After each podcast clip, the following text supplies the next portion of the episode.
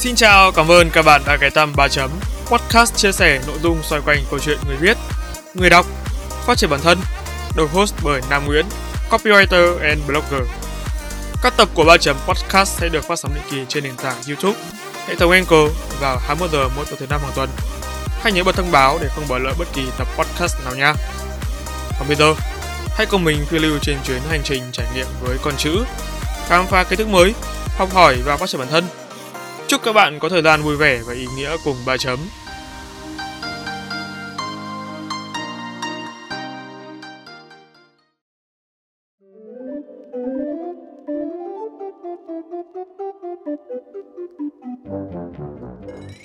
Bạn có biết, cả tháng tư hay còn gọi là ngày nói dối là một trong những ngày lễ, phong tục truyền thống của nhiều quốc gia trên thế giới, bắt nguồn từ tận thời La Mã cổ đại hay không?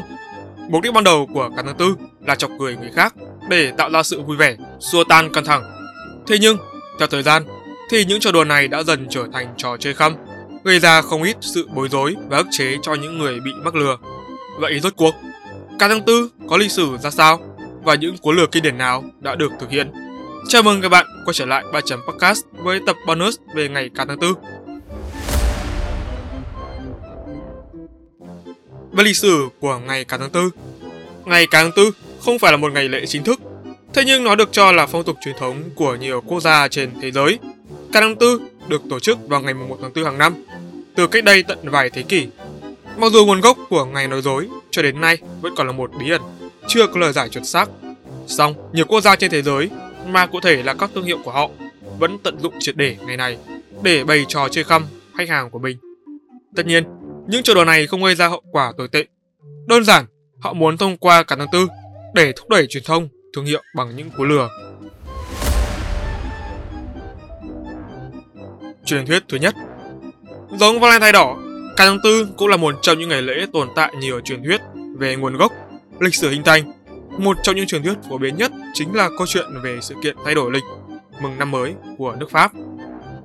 Ngược dòng lịch sử, trước khi ngày lễ này bắt đầu, hình thành chính thức từ năm 1582, thì vào năm 1563, Hội đồng Chen, một trong những nhà thờ công giáo La Mã, đã kêu gọi đoàn dân nước Pháp chuyển đổi từ lịch Julian sang dùng lịch Gregorian, bởi theo lịch Julian cũng như lịch Hindu, năm mới sẽ bắt đầu vào thời điểm mùa xuân, tức khoảng từ ngày 25 tháng 3 cho đến ngày 11 tháng 4.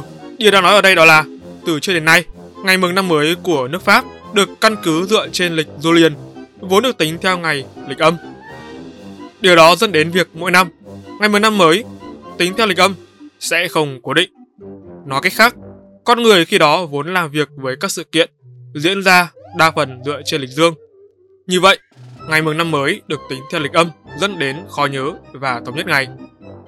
Như đã nói ở trên, thời điểm ngày mừng năm mới diễn ra vào xuân phân Bắc bán cầu, tức sau ngày 21 tháng 3, thời điểm xuân phân. Trùng hợp thay, khoảng thời gian này trùng với kỷ niệm ngày lễ phục sinh, dành cho những ai chưa biết.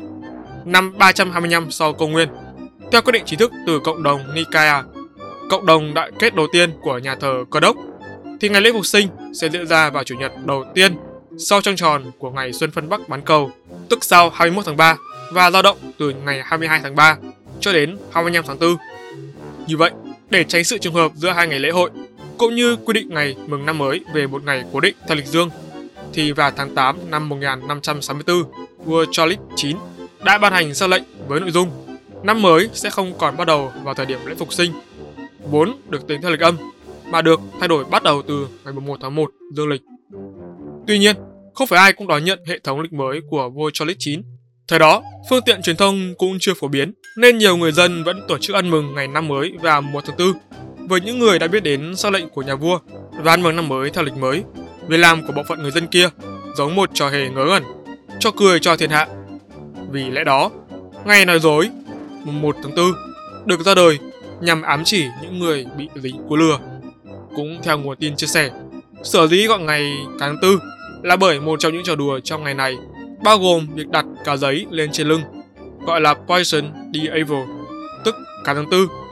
Hình ảnh này được cho là ám chỉ liên quan đến tháng 4, thời điểm những loài cá sống trong vùng nhiệt đới ôn hòa, ví dụ như cá thu, dễ bị đánh bắt do đi riêng lẻ. Vì vậy, cả tháng 4 trở thành khái niệm ám chỉ sự khô khờ, cả tin. Truyền thuyết thứ hai Một truyền thuyết khác kém phổ biến hơn về lịch sử ngày cả tháng tư bắt nguồn từ cuốn The Canterbury Tale, tạm dịch những câu chuyện cổ tích của nhà văn người Anh Geoffrey Chaucer từ năm 1392. Trong chương tên là Câu chuyện nữ tu sĩ của cuốn sách, có một tình tiết chơi chữ khiến độc giả nhầm lẫn. Cụ thể, trong chương này, tác giả Charles có ý muốn nói 32 ngày sau tháng 3, tức là ngày mùng 2 tháng 5. Thế nhưng, có nhiều độc giả lại hiểu nhầm thành 32 tháng 3 hoặc là ngày mùng 1 tháng 4. Vì vậy, ngày này trở thành ngày để người dân nói đùa hoặc nói những câu nói dối vô hại. Một số truyền thuyết khác Ngoài hai truyền thuyết được cho là nhiều người tin nhất cho ngày cả tháng 4, thì lịch sử cho ngày này cũng được cho là bắt nguồn từ một bài thơ năm 1508 của Eloy de Amever với ngữ cảnh trong tháng 4, thời điểm đánh bắt cá dễ nhất. Một số nhà sử học cũng cho rằng ngày cả tháng 4 có liên quan đến lễ hội Hilaria ở thời La Mã cổ đại vào cuối tháng 3 bởi những người theo giáo phái Cyber. Không có thông tin rõ ràng cho truyền thuyết này, nhưng theo những gì mình thu thập được thì đại loại là cái lễ hội Hilaria này nó liên quan đến những người ăn mặc cải trang, chế nhạo đồng bào, thậm chí là cả các quan tòa và được cho là lấy cảm hứng từ truyền thuyết Ai Cập về thần Isis, Osiris và Set. Phong tục các nước trên thế giới vào ngày cả tháng 4 Dù có truyền thuyết lịch sử bắt nguồn từ Pháp, thế nhưng vào thế kỷ 18, cả tháng 4 đã lan rộng khắp ra nhiều nước trên thế giới. Tại Mexico, cả tháng 4 gắn liền với kỷ niệm buồn khi vào ngày 28 tháng 12, vua Herod đã ra lệnh ám sát trẻ em vô tội tại đất nước này. Chính vì thế, để quên đi thời khắc đau thương ấy, Mexico đã chọn ngày 28 tháng 12 là ngày Cá tháng 4 và những trò đùa trong ngày này thường mang tính chất nhẹ nhàng. Tại Scotland, ngày Cá tháng 4 kéo dài trong 2 ngày. Ngày đầu tiên, mọi người sẽ được cử đi sân Gold, một loài chim cúc cu biểu tượng cho sự ngốc nghếch. Ngày tiếp theo, các trò chơi khăm theo đúng nghĩa đen sẽ được tổ chức với đông đảo người tham dự. Thực sự là các trò chơi này theo mình là hơi ngớ ngẩn, quá. Thế nên là mình xin phép không mô tả thêm. Tại Anh, thời gian cho một ngày cả tháng 4 chỉ đến 12 giờ trưa. Sau 12 giờ trưa, mọi trò đùa sẽ không còn được chấp nhận. Tuy nhiên, không phải ai cũng biết bất ngờ nho nhỏ này. Vẫn có những người hồn nhiên chơi khăm người khác sau 12 giờ trưa mà không hay biết vào thời điểm này chính họ mới là người ăn của lừa ngày cả tháng 4. Ở Ireland, vào ngày cả tháng 4 sẽ có một lá thư được gửi đến bạn với nội dung được cho là vô cùng quan trọng. Thế nhưng mà đừng nhận nó, vì đây chỉ là một cú lừa. Nếu đã vô tình nhận và mở ra đọc thì xin chúc mừng, bạn đã ăn nguyên cú lừa siêu to khổng lồ. Cụ thể, nội dung bức thư được cho là rất quan trọng bao gồm 6 chữ gửi kẻ ngốc đi xa hơn. Tại Ba Lan, cũng giống như tại nước Anh, những trò đùa thực tế đã không còn được công nhận sau 12 giờ trưa ngày 1 tháng 4. Tuy vậy thì những hoạt động trong ngày này tại Ba Lan cũng được cho là khá thú vị. Vào ngày cả tháng 4, những trò lừa sẽ được diễn ra và được hỗ trợ bởi chính phương tiện truyền thông, thậm chí là cả một số tổ chức cộng đồng. Chính vì thế, tất cả những thông tin quan trọng cần được thông tin sớm sẽ được công bố trước hẳn một ngày. Sự thận trọng này lớn đến mức ngay cả những vấn đề liên quan đến yếu tố chính trị cũng buộc phải thay đổi ngày công bố để tránh những rủi ro không đáng có. Tại các nước Bắc Âu như Đan Mạch, Phần Lan, Iceland, Na Uy và Thụy Điển, các nước này kỷ niệm ngày cả tháng 4 theo cách khá là hay ho. Và ngày này, hầu hết các hãng thông tấn báo chí sẽ đăng tải một câu chuyện sai sự thật ngay trên trang nhất để chơi khăm độc giả. Tại Ukraine, ngày 2 tháng 4, tờ tổ chức rộng rãi ở Odessa. Cho đùa cái tháng 4 của đất nước này được thực hiện bằng cách nói ngày đầu tiên của tháng 4, tôi không tin ai cả với người nhận. Trong ngày cả tháng 4, các cuộc diễu hành lớn sẽ được tổ chức tại trung tâm thành phố với hòa nhạc miễn phí, hội trợ và buổi biểu diễn. Những người tham gia lễ hội sẽ mặc nhiều loại trang phục và đi dạo quanh thành phố để đánh lừa người qua đường xung quanh và chơi khăm họ. Một trong những truyền thống của ngày cả tháng tư là mặc quần áo vui nhộn cho tượng đài của chính thành phố Tác giả của nó là nghệ sĩ Akari Saikun. Tại các quốc gia nói tiếng Tây Ban Nha và Philippines, có một ngày khá là giống ngày cả tháng tư là ngày Thánh Vô Tội, nhưng mà nó được tổ chức vào cuối tháng 12, tùy thuộc vào từng vị trí.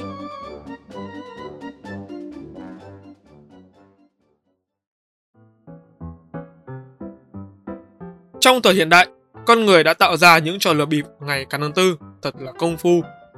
báo chí, đài phát thanh, đài truyền hình và các trang web đã tham gia vào cái truyền thống này để đưa những thông tin được hư cấu thái quá nhằm đánh lừa khán giả của họ. Một trong những cú lừa kinh điển nhất phải kể đến trích đoạn tu hoạch mí của đài truyền hình nổi tiếng BBC. Vào ngày 1 tháng 4 năm 1957, một phát thanh viên đã nói rằng tại Ticino, một vùng của Thụy Sĩ gần biên giới Ý, có một vụ Mỹ Ý vô cùng đặc biệt. Theo đó, video của buổi phát sóng đã ghi lại cảnh người dân đang thực sự hái Mỹ Ý trên cây, sau đó trực tiếp thưởng thức chúng theo một cách không thể dân dã hơn. Chính vì sự chân thật đến có tin đó đã khiến không ít người thực sự tin và điên rồ hơn, thực hành chúng ngay tại chính ngôi nhà của mình. Một số khác lại cảm thấy tức giận vì cú lừa được thực hiện ngay trên một chương trình tin tức vốn luôn nghiêm túc. Người ném bóng nhanh nhất hành tinh. Năm 1985, cây phút George Clinton của tờ Sport Illustrated đã lừa nhiều độc giả khi anh viết một bài báo bịa đặt về một vận động viên tên là Sid Finch có thể ném bóng nhanh nhất với tốc độ lên đến 168 dặm một giờ. Tổng thống Richard Nixon tái tranh cử. Một cú lừa liên quan đến Tổng thống khi vào năm 1992, Nation Public Radio đăng tin cựu Tổng thống Richard Nixon sẽ tái tranh cử. Tuy nhiên thì sau đó, sự việc này đã được điều tra, rằng đây chỉ là sự trường hợp tên, khi người này chỉ là một diễn viên bình thường. Không rõ đây chỉ là sự cố hay trò đùa có chủ ý, nhưng mà rõ ràng sự việc này đã khiến cho nước Mỹ được một phen ngạc nhiên. Burger King ra mắt bánh burger cho người thuận tay trái. Vào ngày 8 tháng 4 năm 1998, hãng Burger King tung chiến dịch quảng cáo cho sản phẩm mới hamburger cho người thuận tay trái. Thành phần của chiếc này vẫn giống như khi dành cho người bình thường. Thế nhưng mà cách sắp xếp sẽ đảo ngược 180 độ để phù hợp hơn với người thuận tay trái. Thông tin này ngay lập tức đã thu hút và khiến hội thuận tay trái phấn khích vì cảm thấy cuối cùng mình cũng được quan tâm. Thế nên là lời đính chính đây chỉ là trò đùa, sau đó của Burger King khiến không ít người đã hụt hẫng. Tháp Eiffel bị dỡ bỏ. Ngày tháng 4 năm 1986, tờ báo Quốc dân của Pháp đã đưa tin cho nhất chính phủ Pháp quyết định sẽ dỡ bỏ tháp Eiffel khỏi vị trí trung tâm của thủ đô Paris. Sau khi dỡ bỏ thì tháp sẽ được chuyển đến và dựng tại công viên Disneyland, còn mảnh đất trung tâm sẽ dành cho việc xây dựng sân vận động phục vụ cho Thế vận hội năm 1992. Cú lớn này sau đó đã khiến không ít người Pháp thật sự đau tim và tỏ ra hốt hoảng. Chủ tịch Microsoft Bill Gates đã bị ám sát tại Los Angeles Năm 2003, CNN đưa tin Chủ tịch tập đoàn Microsoft đã bị ám sát tại Los Angeles sau khi tham gia một sự kiện từ thiện tại MacArthur Park. Vị tỷ phong đầu thế giới đã bị trúng khắp phát đạn từ khách sạn Park Plaza và nhanh chóng được đưa tới trung tâm y tế. Các bác sĩ thông báo Bill Gates đã chết khi tới bệnh viện vào hồi 12 giờ 46 phút giờ Thái Bình Dương. Cảnh sát cho biết kẻ giết người được xác định là Alex Hindel đã bị một nhân viên LAPD bắn gục cho tầng hầm khách sạn sau khi tên này làm bị thương một nhân viên khác. Sau đó thì hãng thông tấn BBC đã đưa tin bài mang tựa đề trò chơi khăm Bill Gates đã ảnh hưởng tới thị trường Hàn Quốc rất là nhiều. Bài báo cho biết là giá cổ phiếu trên thị trường chứng khoán Hàn Quốc đã giảm thêm 1,5%, hơn 3 tỷ USD sau khi đài truyền hình địa phương thông báo chủ tịch Microsoft Bill Gates đã bị ám sát. Theo BBC, thực tế thì thông tin này là một trò lừa bịp đến từ website của CNN. Google đưa ứng dụng My Drop vào Gmail trong ngày 5 tháng 4. Năm 2014 thì Google đã chơi khăm người dùng bằng việc đảo ngược tên miền. Trên trong web có tên miền là com.google. Mọi thứ khi mà search ra thì đều bị đảo ngược. Và năm sau đó thì Google cũng là chơi chiều dị hơn khi mà đưa ứng dụng MyDrop vào Gmail trong ngày 8 tháng 4. Theo đó thì trong Gmail, cạnh nút trả lời có một nút ứng dụng tên là MyDrop thay thế cho nút Send and Archive. MyDrop có nghĩa là để trả lời email nhưng kèm theo một hành động là chú Minion đánh rơi mic. Hình ảnh này mang ý nghĩa như một lời từ chối và không đồng thuận. Thì nghĩ là với những email quan trọng như là trả lời nhà tuyển dụng hay là thư từ của khách hàng ấy, mà ấn nhầm vào cái nút này thì thật là thảm họa đúng không? Phần 4. Những trò chơi khăm cởi ra nước mắt trong ngày cả tháng 4 Trò chơi khăm đầu tiên trong podcast này liên quan đến một nhà văn châm biếm Jonathan Swift và John Patrick Gray, một nhà chơi thiên học nổi tiếng. Nội dung trò đùa được mô tả lại với việc là Patrick Drake dự đoán là trong cuốn nhật ký năm 1708 của mình rằng một cơn sốt sẽ quét qua London vào đầu tháng 4. Sau đó thì Swift cũng cho xuất bản cuốn nhật ký dưới cái tên là Patrick Drake giả với nội dung là vào 11 giờ đêm ngày 29 tháng 3, Patrick Gray thật sẽ chết vì cơn sốt hoành hành. Và ngay lập tức thì công chúng đã bị thu hút bởi tác phẩm của Swift, còn Patrick Gray thật thì lại vô cùng giận dữ. Ông đã cho công khai thông tin bác bỏ những gì Swift viết trong tác phẩm kia và cho rằng đó là bịa đặt, đồng thời không quên gọi Swift là kẻ lừa đảo. Trò chơi căm thì chưa dừng lại ở đó khi mà trong đêm 29 tháng 3, Swift tiếp tục cho đăng tải trên bài báo, cũng vẫn dưới là một cái tên giả với nội dung đầy châm biếm. Patrick Gay, một Cobbler, Starmonger và Quách đã chết và thừa nhận trên giường bệnh rằng mình là kẻ lừa đảo. Các bạn có thể hiểu đại ý của ba từ này có nghĩa là gái làm băm hay là kẻ tầm phào. Quả thật là màn chơi khăm này, cái màn chơi chữ này nó quá ối trời ơi, có phải không? Dĩ nhiên là tin tức về cái chết của Patrick Gay thật lan truyền trong vài ngày sau đó, đến nỗi khi mà Patrick Gay thật đi bộ xuống phố vào ngày 1 tháng 4 thì mọi người đều nhìn anh chằm chằm trong sự ngạc nhiên và bối rối. Và khi biết chuyện thì Patrick Gay thật đã tức giận và xuất bản một tập sách nhỏ khẳng định rằng mình còn sống. Nhưng mà vẫn chưa hề dừng lại thì Swift đã tiếp tục công khai khẳng định rằng Patrick Gay thật đã chết. Và tập sách nhỏ kia là do người khác viết. Và sau cùng thì toàn bộ sự kiện này đã làm mất uy tín của Patrick gây thật trong lòng khán giả. Thậm chí là ông còn phải thu hồi lại cái tập sách khẳng định là mình còn sống. Cho đùa trong trai Vào thế kỷ 17 thì khi mà những tín ngưỡng, tôn giáo và những câu chuyện hoang đường vẫn còn phổ biến và nhiều trò chơi khăm đã được tạo ra và chiếm lòng tin của nhiều người. Tháng 1 năm 1749, các tờ báo ở London quảng cáo trong một buổi biểu diễn tới đây sẽ có một người đàn ông ép toàn bộ có thể chui vào trong một chai rượu và sau đó hát ở trong đó. Để tăng thêm tính hấp dẫn và thu hút người tham dự thì tờ báo còn cho biết thêm, chương trình cũng sẽ giới thiệu thủ thuật này cùng một số thủ thuật tâm linh khác, bao gồm cả việc giao tiếp với người chết. Rõ ràng là trong thời đại này, thì đây chắc chắn là một thông tin rác được phát hành từ một tờ báo lá cải nào đó. Nhưng mà vào năm 1749 ý, thì mọi chuyện không đơn giản như vậy. Một số nguồn tin cho rằng mẫu quảng cáo trên tờ báo London là kết quả của một cuộc cá cược giữa công tước Portland và bà tước Chesterfield. Theo đó thì công tước đánh cược với bà tước rằng anh ta có thể quảng cáo một điều phơi lý mà vẫn đảm bảo có sự xuất hiện của những kẻ ngốc cả tin. Kết quả là công tước đã đúng. Trong đêm đó thì cả hội trường chật kín khán giả, mong chờ buổi biểu diễn. Nhưng mà dĩ nhiên thì chẳng có buổi biểu diễn nào cả. Và họ đã bị ăn một cú lừa. Tê Giác được bầu làm tổng thống. Ngay có vẻ thật nực cười nhưng mà quả thật thì cú lừa cái nền này đã thực sự xảy ra. Vào năm 1959 thì tại Sao Paulo, Brazil, tình hình kinh tế và xã hội ngày càng trở nên tồi tệ. Sự tồi tệ này chủ yếu đến từ việc giá cả thì tăng cao, công rãnh thì tràn ngập rác thải. Bất bình trước thực trạng xã hội xuống dốc thì một nhóm sinh viên đã đề nghị tiến cử một con tê giác vào hội đồng thành phố Con tê giác tên là Cacareo, tiếng Tây Ban Nha, dịch ra là rác rưởi. Các sinh viên biết rằng là không có một ai trong số 540 ứng cử viên tranh giành 45 ghế hội đồng sẽ giải quyết các vấn đề của thành phố. Vì vậy là họ quyết định bỏ phiếu cho con tê giác kia. Con tê giác này sau đó đã giành chiến thắng với đa số phiếu, con số khổng lồ là 100.000 phiếu bầu cho nó và người về nhì thì chỉ có 10.000 phiếu mà thôi. Chiến thắng của nó mang ý nghĩa là mọi người thường không cho những kẻ khác đủ khả năng nhưng mà sự thật thì lại ngược lại. Tất nhiên là hội đồng bầu cử đã loại cái con tê giác này ra, thế nhưng mà điều này thì không ngăn cản việc lần đầu tiên trong lịch sử xuất hiện một con tê giác. Cú lừa về nguồn gốc ngày 8 tháng 4 năm 1983 khi giáo sư Joseph Boskin của Đại học Boston được một phóng viên tờ AP, một trong những hãng thông tấn lớn nhất thế giới, hỏi về nguồn gốc của cá tháng 4. Ông đã bịa ra một câu chuyện hết sức ảo diệu với nội dung đại ý như sau. Vào thời kỳ trị vì của hoàng đế Constant, một nhóm những kẻ ngốc đã thuyết phục Constant cho một trong số họ được làm vua trong một ngày. Constant đồng ý và Cougar là một trong những người được thỏa ước nguyện này. Và sau đó, ngày cả tháng tư được ra đời nhằm ám chỉ việc yêu cầu người khác là một điều gì đó ngay có vẻ thật lố bịch. Câu chuyện của giáo sư Joseph Boskin nghe hợp lý đến nỗi khiến AP cho đăng nguyên bài về phát hiện mới này ngay trong ngày cả tháng tư và họ tưởng rằng mình đang đăng tin nghiêm túc.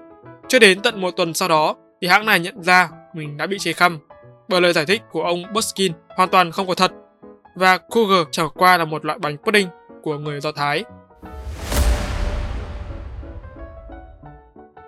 trò đùa tạo nên tấn bi kịch, vào năm 1896 thì một người tên là John Arendt đã chê khăm vợ mình bằng cách cải trang thành kẻ lang thang. Anh ta đeo một chiếc mặt nạ trắng, gõ cửa, trao hỏi vợ và yêu cầu cô ta nấu bữa tối. Hệ quả cho sự đùa giỡn này của John khiến vợ anh không những chỉ ngất xỉu mà còn chết ngay sau đó một giờ đồng hồ. Đáng tiếc hơn là thời gian hôn nhân của họ chỉ mới kéo dài vài tháng. Chơi khăm giáo viên Bạn đã bao giờ chơi khăm chính thầy cô giáo của mình chưa? Ở các vùng nông thôn của nước Mỹ, việc chơi khăm giáo viên được diễn ra công khai và không phải chịu bất kỳ một lời phán xét nào vào ngày cả tháng tư. Phổ biến nhất là trò đùa lùa toàn bộ giáo viên vào trường và cấm họ rời đi. Trong một cuộc phỏng vấn năm 1938 do WPA với tiến sĩ Samuel Lathan tại vùng nông thôn Nam Carolina, ông kể về thời đi học của mình. Hầu hết các giáo viên vùng nông thôn rất sợ ngày 1 tháng 4. Đó là ngày học sinh tràn vào trường và ngăn không cho giáo viên ra ngoài. Điều tồi tệ đó là giáo viên sẽ không có được giây phút bình yên nào theo đúng nghĩa đen bởi những trò chơi khăm của học sinh sẽ được thể hiện ngay tại đây. Chính vì thế mà trước đó một ngày, các giáo viên sẽ thông báo cho học sinh về việc là ngày 1 tháng 4 sẽ không phải đến trường. Viên gạch, chiếc mũ, sợi dây và đồng xu Và cuối thế kỷ 19 có 3 cách biểu diễn nghệ thuật phổ biến áp dụng cho các trò chơi khăm ngày càng tháng tư. Đầu tiên là trò viên gạch và chiếc mũ. Khi mà đi đường ấy, thì nếu như bạn có thấy một chiếc mũ nằm úp, hãy nhanh chóng bước qua và tuyệt đối là đừng đá vào nó bởi ẩn dưới nó là cục gạch siêu cứng. Đó chính là cái bẫy dành cho những ai mà có thói quen đá lung tung mọi thứ trên đường. Tiếp theo là trò đùa liên quan đến sợi dây. Vẫn là khi đi trên đường, nếu như bạn nhìn thấy ví tiền rơi hay đồ vật nào đó có giá trị thì đừng nhặt chúng lên mà hãy ung dung bước qua. Bạn biết vì sao không? Vì món đồ đã được gắn vào một sợi dây. Khi mà bạn định nhặt chúng ấy thì người giữ dây sẽ giật lại và khi đó thì việc vồ trượt của bạn sẽ trở thành trò cười cho mọi người xung quanh. Cuối cùng là trò đùa liên quan đến đồng xu. Nếu như bạn nhìn thấy một đồng xu thì đừng vội cầm lên, vì rất có thể nó đã được hun nóng từ trước. Kẻ chơi khăm sẽ vô cùng khoái chí khi mà chứng kiến bạn bị bỏng vì trò đùa tai quái này. Và đó là toàn bộ lịch sử về ngày cả tháng tư và những cố lường ngoạn mục. Này thật mà nói thì cho đến thời điểm này khi mà đã làm đến tập thứ tư về lịch sử các ngày lễ, mình mới thấy là nội dung của các tập này nó không hề đơn giản. Có quá nhiều dữ kiện, tài liệu được bồi đắp từ lịch sử lâu đời của những ngày lễ đó. Và các bạn ơi, là tập podcast này và cả tập trước đó nữa là những cái tập mà có lẽ là kể đây trở đi cái giọng của mình nó sẽ không còn được như ban đầu nữa tại vì mình vừa mới bị nhiễm covid xong mọi người ạ. Giọng mình nó ho một cách kinh khủng khiếp luôn. Và mình không thể tin được là cái tập podcast này mình đã thu trong vòng hơn 30 phút đồng hồ kèm theo cả ho liên tục nữa. Và mình hy vọng là chúng sẽ không ảnh hưởng quá nhiều đến trải nghiệm của các bạn vì thực sự là mình cũng không biết làm thế nào. Và nếu như mà dừng lại thì không biết là bao nhiêu lâu nữa mới có thể quay lại được hy vọng là các bạn sẽ cảm thấy nó không quá là tệ và với những cái thông tin đồ sộ này thì các bạn sẽ không bị bối rối và cảm thấy thỏa mãn sau khi nghe những tập podcast này nhá. Còn bây giờ thì ba chấm xin chào và tạm biệt. Hẹn gặp lại các bạn trong những tập podcast tiếp theo. Ba chấm off.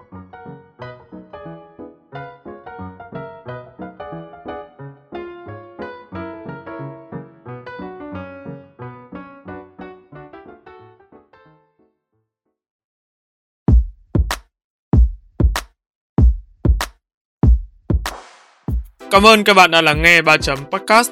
Nếu các bạn thấy podcast này thú vị, giúp ích được cho bản thân và mọi người, hãy để lại phản hồi trên các trang social media hoặc chính tại nền tảng bạn đang nghe để chúng mình được biết nhé. Việc làm nhỏ này của các bạn vô cùng cần thiết để 3 chấm chúng mình có thể cải thiện tốt hơn nữa chất lượng các tập podcast trong tương lai. Đừng quên vào 21 giờ mỗi tối thứ năm hàng tuần, bạn sẽ có hẹn cùng 3 chấm trên các nền tảng phát hành podcast như YouTube, Google, Apple, Spotify và nhiều hơn thế nữa. Hãy nhớ đặt lịch để không bỏ lỡ cơ hội được lắng nghe những chia sẻ bổ ích về kiến thức chuyên môn từ ba chấm nha. Còn bây giờ, xin chào và hẹn gặp lại. 3 chấm off